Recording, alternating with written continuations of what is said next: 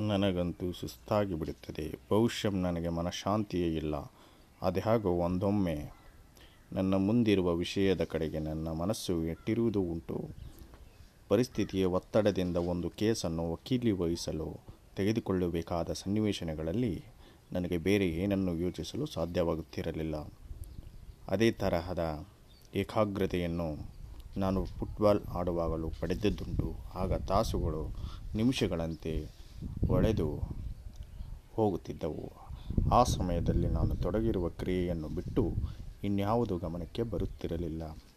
ಈಗ ಈ ಕ್ಷಣಗಳ ಕುರಿತು ಯೋಚಿಸಿದರೆ ಆಗ ನಾನು ತುಂಬ ಶಾಂತಿಯನ್ನು ಅನುಭವಿಸುತ್ತಿದ್ದೇನೆಂದು ಅನಿಸುತ್ತದೆ.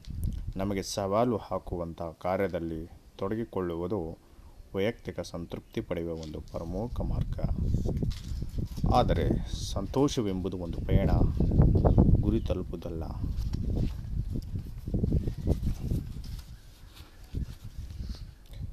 ಎಂಬ ಅರಿವು ಅತ್ಯಂತ ಮಹತ್ವದ್ದು.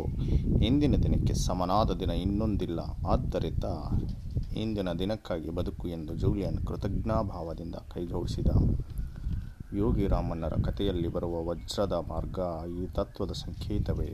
ಹೌದು, ಅದರಲ್ಲಿ ಸುಮೋಜಟ್ಟಿ ವಜ್ರ ಮಾರ್ಗದಲ್ಲಿ ನಡೆಯುವ ಮೂಲಕ ಆನಂದವನ್ನು, ಧನ್ಯತೆಯನ್ನು ಪಡೆದಂತೆ ನೀನು ಸಹ ಈಗ ನಡೆಯುತ್ತಿರುವ ಮಾರ್ಗದಲ್ಲಿ ಮುಂದುವರಿದರೆ ಅದರಲ್ಲೂ ವಜ್ರ ವೈಢೂರ್ಯಗಳಂತಹ ಅಮೂಲ್ಯ ನಿಧಿಗಳು ದೊರೆಯುತ್ತವೆ.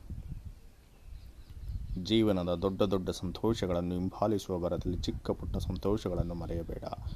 ಜೀವನದ ವೇಗವನ್ನು ನಿಧಾನಗೊಳಿಸು. ನಿನ್ನ ಸುತ್ತಮುತ್ತಲಿರುವ ಎಲ್ಲದರಲ್ಲೂ ಇರುವ ಪಾವಿತ್ರ್ಯ ಹಾಗೂ ಸೌಂದರ್ಯಗಳನ್ನು ಸವಿಯಲು ಕಲಿ. ಇದನ್ನು ನೀವೇ ಪಡೆದುಕೊಳ್ಳಬೇಕು.